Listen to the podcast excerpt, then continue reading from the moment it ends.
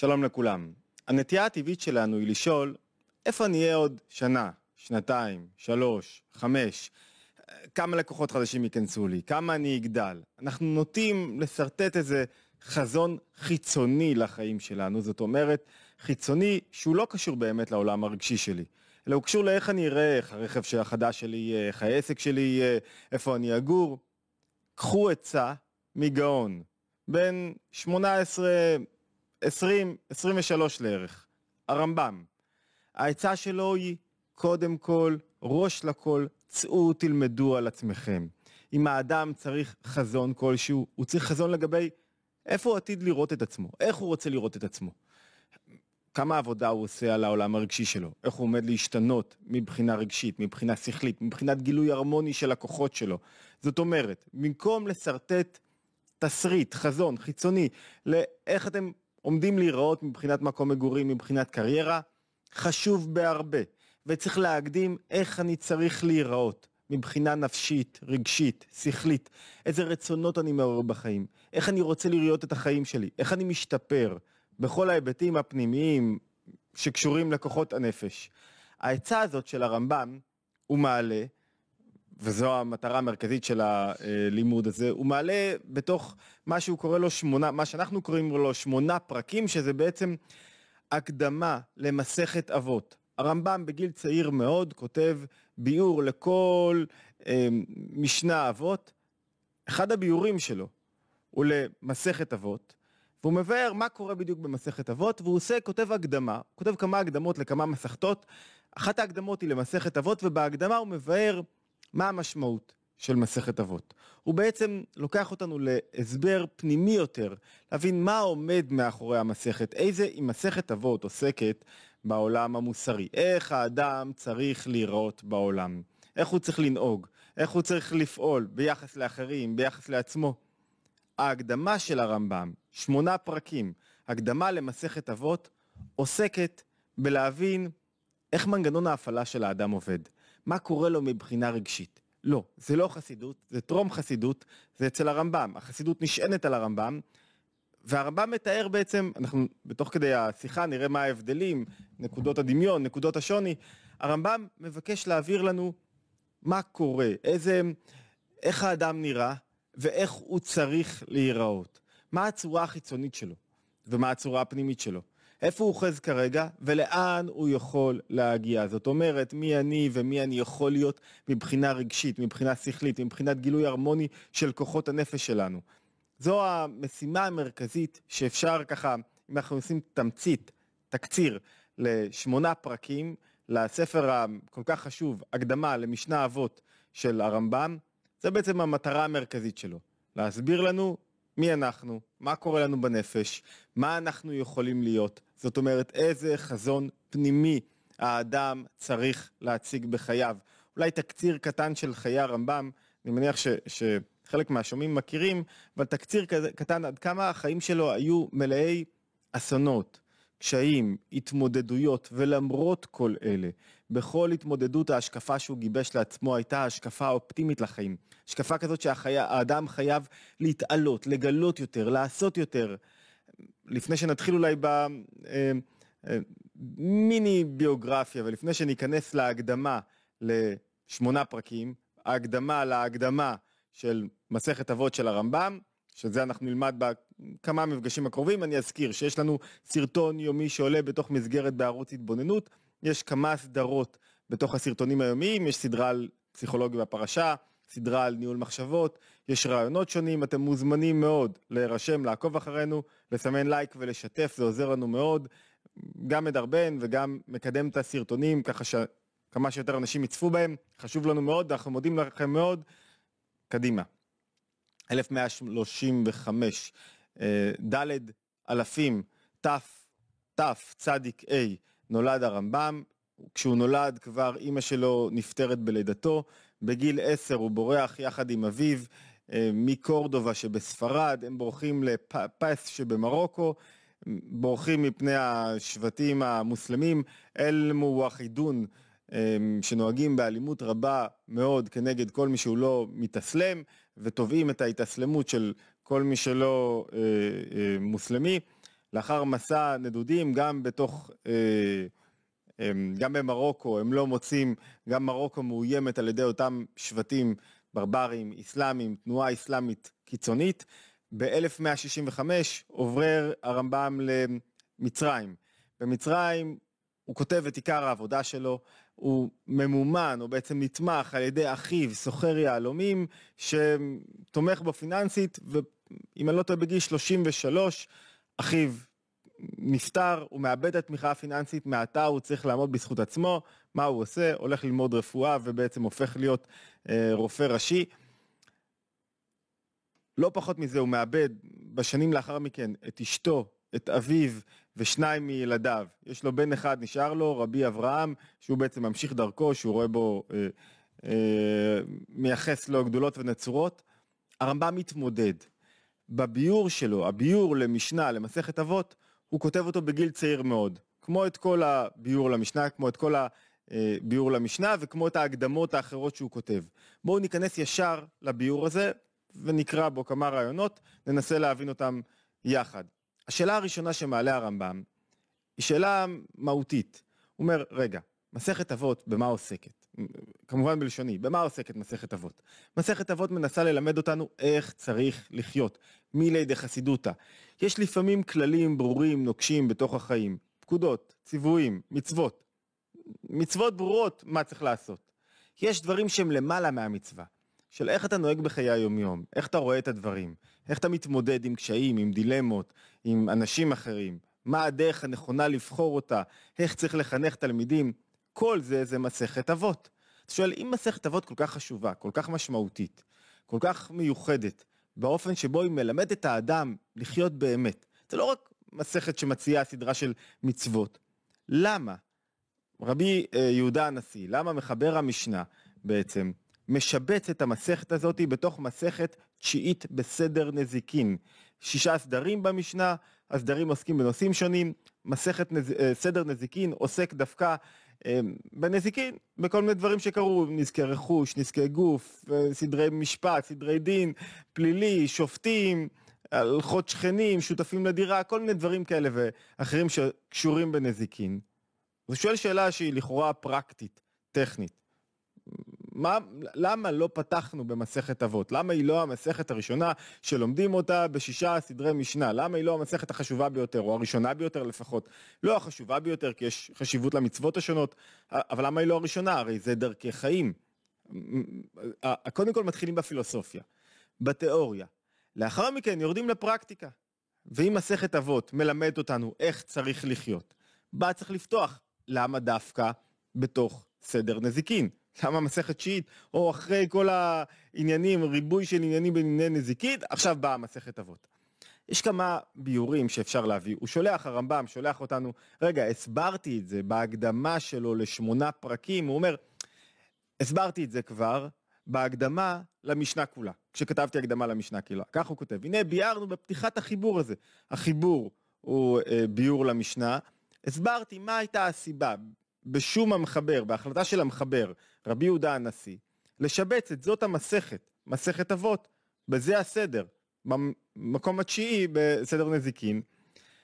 וזכרנו גם, הזכרנו גם את רוב התועלת בזאת המסכת. ננסה רגע להוציא כמה נימוקים שמתוכם יצאו לנו גם רעיונות כמובן משמעותיים להבנה שלנו איך צריך לחיות, למה דווקא מסכת אבות משובצת ב... כמסכת התשיעית בסדר נזיקין, ולמה לא בפתיחת המשנה, הקודקס החשוב, הקודקס החשוב ביותר שמלמד את האדם, התורה של התורה שבעל פה, את האדם היהודי, איך צריך לחיות. אפשר להבין את זה כך. בעיקרון, מסכת אבות באה אחרי נזיקין, הפיור הפשוט, על פי פשט, כדי שדיינים, לכאורה, זה ביור מאוד פשטני, שדיינים לכאורה, ידעו שדיין חייב להיות אדם מוסרי. אדם שלא נותן בעצם לעניינים כמו שוחד, עניינים כמו יצרים, חברויות, כל מיני דברים שונים שיכולים למשוך את הדיין, הוא לא נותן להם לשלוט לו בנפש.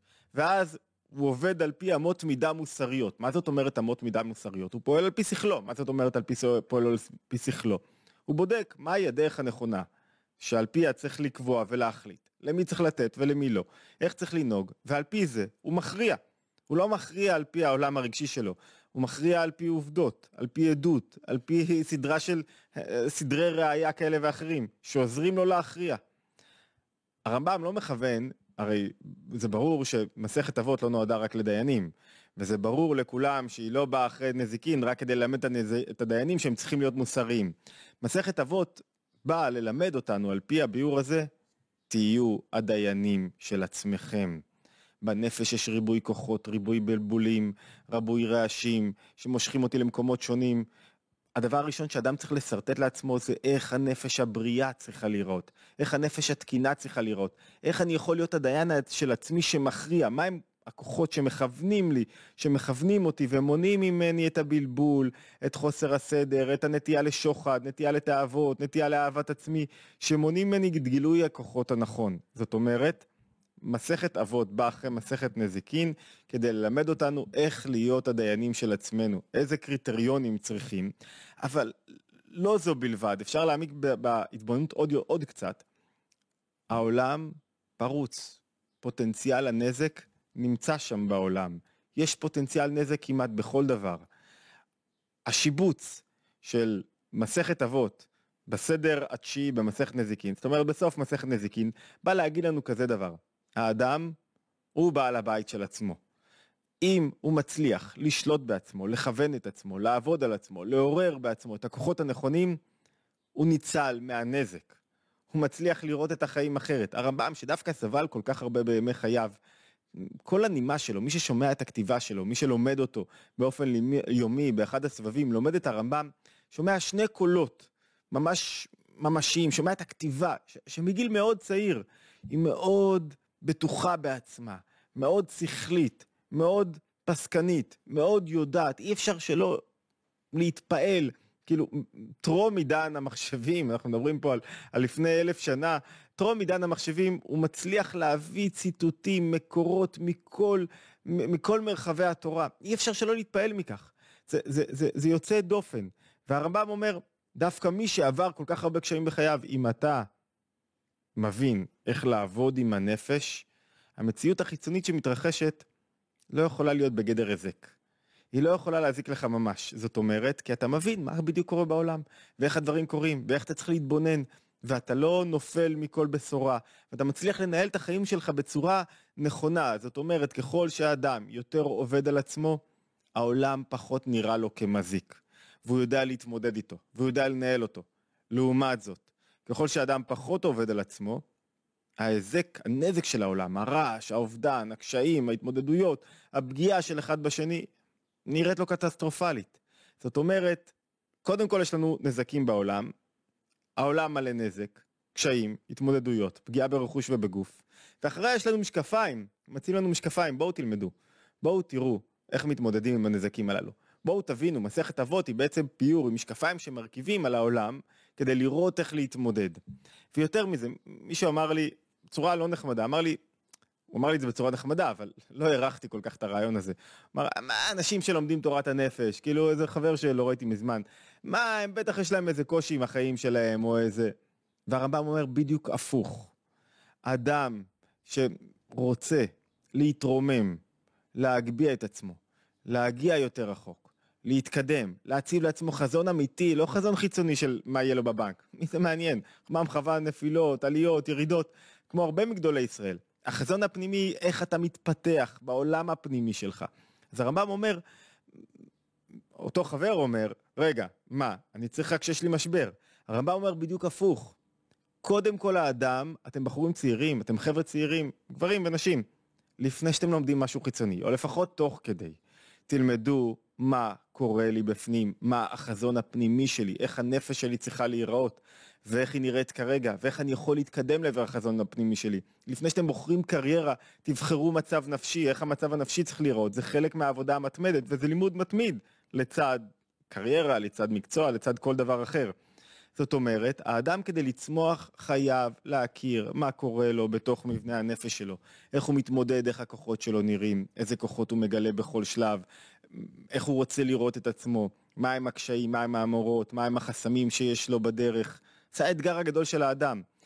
בניגוד לחבר הזה ש, שהתפלא, אנחנו רוצים, האדם, אנחנו רוצים למנוע את הנזק בחיים כדי להבין איך, למה, איך החיים מתרחשים, מה קורה לי בפנים, איך אני מתמודד, למה מתעוררים בי רגשות כאלה ואחרים, מהי הנפש, מהם הכוחות הפועלים בנפש, והכי חשוב, איך אני יוצר אחדות בכוחות הנפש, שזו האמביציה הגדולה שלו, של גילוי נכון של כוחות הנפש, שבראש ובראשונה, מה שעוזר ליצור את האחדות הזאת, זה הכוחות האינטלקטואליים, הכוחות השכליים שמצליחים לכוון את העולם הרגשי שלי, שהם הדיינים בעצם, הדיינים שמכוונים אותי בכיוון הנכון, בעולם הנפשי שלי.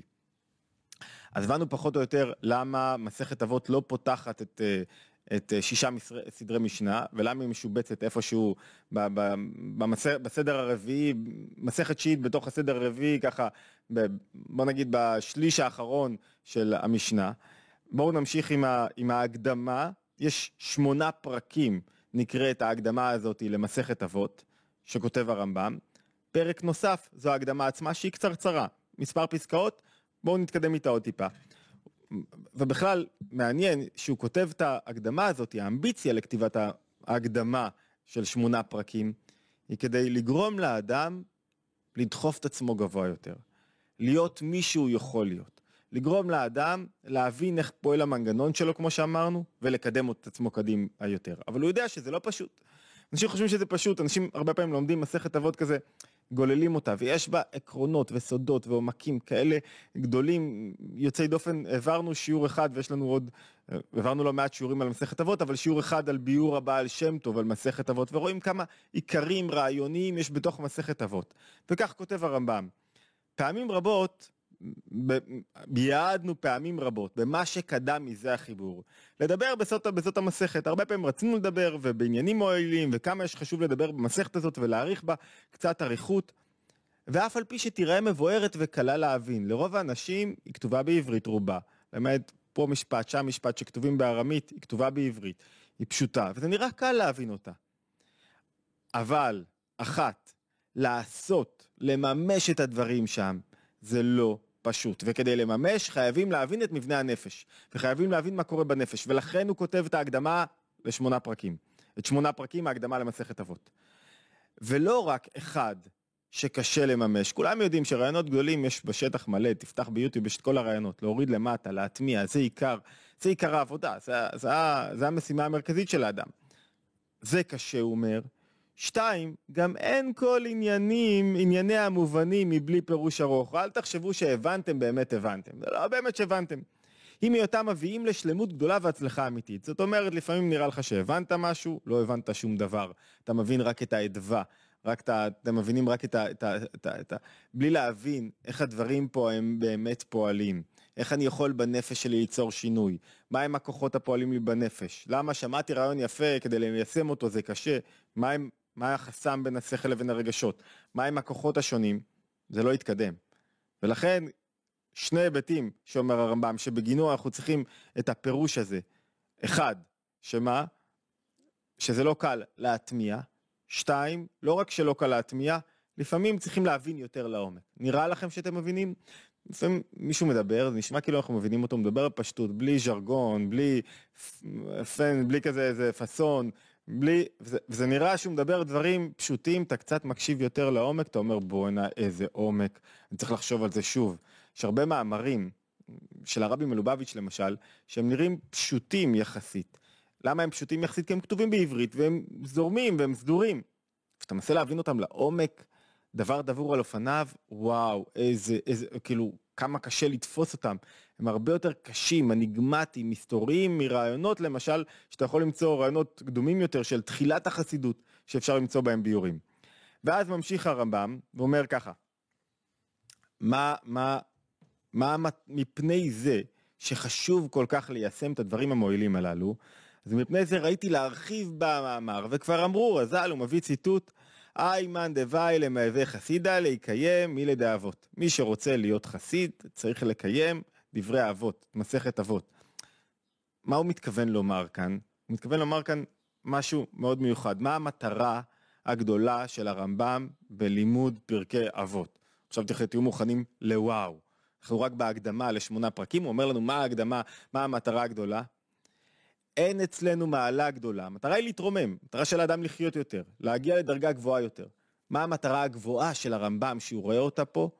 אין אצלנו מעלה גדולה יותר מחסידות, אלא הנבואה. המטרה הגבוהה ביותר היא להגיע לנבואה, והיא המביאה אליה, הלימוד של פרקי אבות מביאה לידי נבואה. חסידות מביאה לידי רוח הקודש, כך כותב הרמב"ם. טוב, הרבה אנשים למדו פרקי אבות, לא הגיעו לנבואה בחיים שלהם, לא במובן של מה יקרה בעתיד, לא נגלה להם קול אלוקי שאומר להם, שמע, זה מה שהולך לקרות. לא, אנחנו יודעים את זה. אז למה הרמב"ם מתכוון? גם הרמב"ם, בין 18, 19 עד 23, הזמן, בין 18 ל-23, הזמן שבו הוא כותב את ההקדמה הזאת, על, על, על איזה נבואה הוא מדבר? הנבואה המדוברת כאן, שכל אדם יכול להשיג, נבואה לא במובן של מה עתיד לקרות, אלא נבואה במובן של אני מצליח לראות בכל דבר את התוכן הפנימי שלו, את הנוכחות האלוקית שלו, את, ה, את מה עומד מאחורי המטריקס, מה עומד מאחורי ההסתר. כשאתה לומד פרקי אבות, כשלומדים פרקי אבות ולומדים את ביאור, אמ, את ההקדמה, את שמונה פרקים של הרמב"ם, המשימה המרכזית, המטרה המרכזית היא להגיע למקום כזה שההסתר וההיעלם של העולם הזה מוסר. שאתה יכול לראות מבעד למטריקס אמרנו, זה דימוי טוב. שאתה יכול לראות מבעד, לראות את הדברים הפנימיים שמתרחשים, את האופן הפנימי של ההתרחשויות. וזה כבר הבטחה מאוד גדולה, כי האדם רוצה לחיות חיים אמיתיים, רוצה להינצל מפוטנציאל הנזק בחייו, הוא חייב לראות מה קורה מעבר למסך, מעבר לפרגוד, מה קורה בעולם האמיתי, העולם האמיתי, לא העולם החיצוני שמתרחש, העולם האמיתי שיש בו קולות פנימיים, שיש בו גילוי של רוח פנימית, עולם שבו יש בורא, שבורא בריאה בכל רגע ורגע ונמצא בכל מקום. וזו כבר חתיכת משימת חיים. זו משימה, זאת אומרת, הרמב"ם אומר, אם אני מנסה לנסח את זה בלשוני, בהבנה שלי, שזה מצחיק קצת, שדווקא הרמב"ם הוא כותב שבביור שלו, ביד החזקה, הוא כותב, אני כותב את הספר הזה, את היד החזקה, את, את משנת תורה, ביור לכל התורה, למה? כדי שלא יצטרכו ללמוד יותר שום ספר אחר. כל מה שיצטרכו ללמוד, את התורה ואת הביור שלי. וזה מצחיק, כי אני לא חושב שיש עוד ספר בארון הספרים היהודי שזכה ליותר פירושים מאשר היד החזקה, המשנת תורה של הרמב"ם. זה, זה בכלל, כאילו, זה אומר לנו שיש כל כך הרבה פירושים מביורים שונים. ננסה לשרטט את הביור, את ההבנה שלנו את הדברים, מתוך אה, אה, זווית הראייה של כמובן זווית ראייה שונה ופיורים שונים, כרגע אנחנו מתמקדים בנקודה. הנקודה המרכזית של לימוד פרקי אבות. ושל הבנת פרקי האבות במשקפיים הייחודיות שמציע לנו הרמב"ם, שהיא משקפיים של מה מערכת ההפעלה של פרקי האבות, של דרכי החיים הנכונים, של האדם שמצליח להגביה את עצמו ולדעת מי הוא ומי הוא יכול להיות. המטרה המרכזית היא שהוא יתעלה לדרגה כזאת שהוא חי חיי נבואה. מה זה חיי נבואה? זה חיים כאלה נעלים שאתה לא חי חיים את החיצוניים. אתה לא חי את, ה, את, ה, את המבנה החיצוני של העולם, אלא את התוך הפנימי שלו. כאילו אתה שומע דופק פנימי בכל דבר. זה כמו, זה כמו שאני מצליח לראות ילד, אז אני לא רק רואה את ההתנהגות החיצונית שלו, מצליח לראות את הדרייב הפנימי שלו, את המקום הפנימי שלו, את ההתנהלות שלו. אני, אני, אני רואה את התינוק שבתוכו, אני רואה משהו הרבה יותר עמוק. זווית ראייה הזאת, מסכת אבות והביור ושמונה הפרקים של הרמב"ם מבקשים להציע לנו. זאת אומרת שהלימוד שלנו בתוך פרקי אבות, בתוך, סליחה, בתוך שמונה פרקים, אמור להציע את הדבר הזה. איך האדם יכול לראות את החיים באופן פנימי יותר. והוא מקדים עוד כמה אה, משפטים שקשורים לצניעות שלו, שזה מעניין. הוא אומר ככה, ראיתי להקדים קודם, לפני שאתחיל בפירוש, לשונו, בפירוש הלכה, אני גם אגיד שיש גם מה לא מעט אה, אה, תרגומים. הטקסט המקורי נכתב בערבית, לא מעט תרגומים שהם תרגומים לעברית. אה, אנחנו נצרף את אחד התרגומים, אה, אני מתלבט איזה מהם לבחור. אנחנו נצרף את אחד התרגומים אה, באתר התבוננות, מוזמנים לעבור על הטקסט, למרות שבכל מקום תמצאו שמונה פרקים לרמב"ם ברחבי האינטרנט. וראיתי להקדים, קודם שאתחיל בפירוש הלכה, פרקים מועילים, ידע מהאדם הקדמות. לפני שאני מתחיל את הפירוש, יש הקדמות שאותן אנחנו לומדים, ויהיה לו גם כן כמפתח למה שאני עתיד לפרש. הזווית ראייה של איך אנחנו נראים מבחינה נפשית, ומה אנחנו יכולים להיות מבחינה נפשית. לא איזה הישגים חיצוניים אני יכול להגיע, אלא איך אני צריך לגלות נכון את כוחות הנפש שלי בתוך הגוף, הם עתידים להיות המערכת הפרשנית של מסכת אבות. ודע שהדברים אשר אומר בפרקים אלו, ובמה שיבוא מן הפירוש אינם עניינים שבדיתי בעצמי. זה מזכיר לי קצת את אה, בעל התניא בפתיחת ספרו. זה שום דבר לא שלי, אני רק מלקט. וגם לא פירושים שחידשתי. אמנם הם עניינים מלוקטים מדברי החכמים במדרש ובתלמודים, וזולתם מחיבוריהם. ומדברי הפילוסופים, גם הקדומים והחדשים, נראה שיש שם גם אריסטו וכולי, ומחיבורי הרבה בני אדם. ושמע האמת ממי שאמרה. זאת אומרת, הרמב"ם אומר לנו, אני לא הבאתי מעצמי שום דבר, אני רק מלקט, מחבר, מגיש לכם משהו שהוא ליקוט. ו- וזה מאוד מעניין, אמ, מאוד מעניין שדווקא בימינו, כל אדם נאבק על הקרדיט שלו. זה שלי. אצל גדולי ישראל, המאבק הוא אחר, זה לא שלי. אל תייחס את זה לי, אני לא מחדש פה שום דבר, אני רק מציב את הזרקור על דברים שאני חושב שהם העיקר, הם התוך, הם האמת, הם הנקודה המרכזית, ככה צריך לראות את הדברים. אבל אני לא הבאתי מעצמי שום דבר. שתי מוטיבציות שונות, בימינו הקרדיט כולו שלי, אני חידשתי שאף אחד לא יקדים אותי, ואצל גדולי ישראל רואים שאני רק חלק ממסורה, חלק מלימוד אה, של, של מאות בשנים ואלפי שנים, ו, ורואים את התולדה, את התוצאה של הגישה הזאת, שזה לא אני, אלא אני רק מביא משהו מקודמיי, מגדולי ישראל, גדולי עולם. מה, מה התולדה? שרואים היום, אלף שנה אחרי כמעט, שהרמב"ם מסתלק מן העולם, את ההשפעה האדירה שלו על, על כל כך הרבה מקומות, הוא כל כך הרבה לומדים את, את הרמב"ם, ניזונים מן הרמב"ם, מאמצים את ההשקפות שלו, בכל מקום. מקומות אחרים שמישהו הוא עכשיו, הקרדיט שלי, הספרים שלו נשכחו, כמה לומדים אותו, כמה, כמה למדנים באיזה אקדמיה, הרמב"ם בכל מקום נפוץ, בכל מקום לומדים אותו. סיפר לי פעם אחת אמ, אייל דדוש, הסמנכ"ל אמ, שיווק, הסמנכ"ל של ידיעות ספרים, שאחד הספרים הכי פופולריים שיש זה ספרים על הרמב"ם. שם ספר על הרמב"ם, פחות משנה מה תוכנו. הוא מצליח בצורה יוצאת דופן. למה? כי הרמב"ם אומר זה לא אני, אני מביא משהו מקודמיי, אני מלקט לכם. אתן לכם עכשיו קפסולה מזוקקת של דברים שאני הבנתי, מדברים שרשמו, העלו על הכתב, מחוכמה אלוקית שהועלתה על הכתב על ידי גדולי ישראל, מהתפתחות של חוכמה, התפתחות הגילוי של חוכמה אלוקית. אוקיי, עד כאן פחות או יותר, ואני מתחיל עתה לזכור הפרקים שראיתי להקדימם. הנה לפי כוונתי והם שמונה פרקים. נשתדל לעלות פעם בשבוע, לימוד בשמונה פרקים לרמב"ם, מצטרף לסדרות האחרות שלנו. אה, גמרנו את ההקדמה לשמונה פרקים, שזה בעצם מסכת, ההקדמה למסכת אבות של הרמב"ם. ההקדמה היא הפרק התשיעי, ננסה לעלות אה, פרק בשבוע, לצד הסדרות הנוספות אמרנו, מוזמנים מאוד להירשם לערוץ התבוננות, לתת לנו לייק, לשתף, תודה ולהשתמע במחר בהתבוננות היומית הבאה.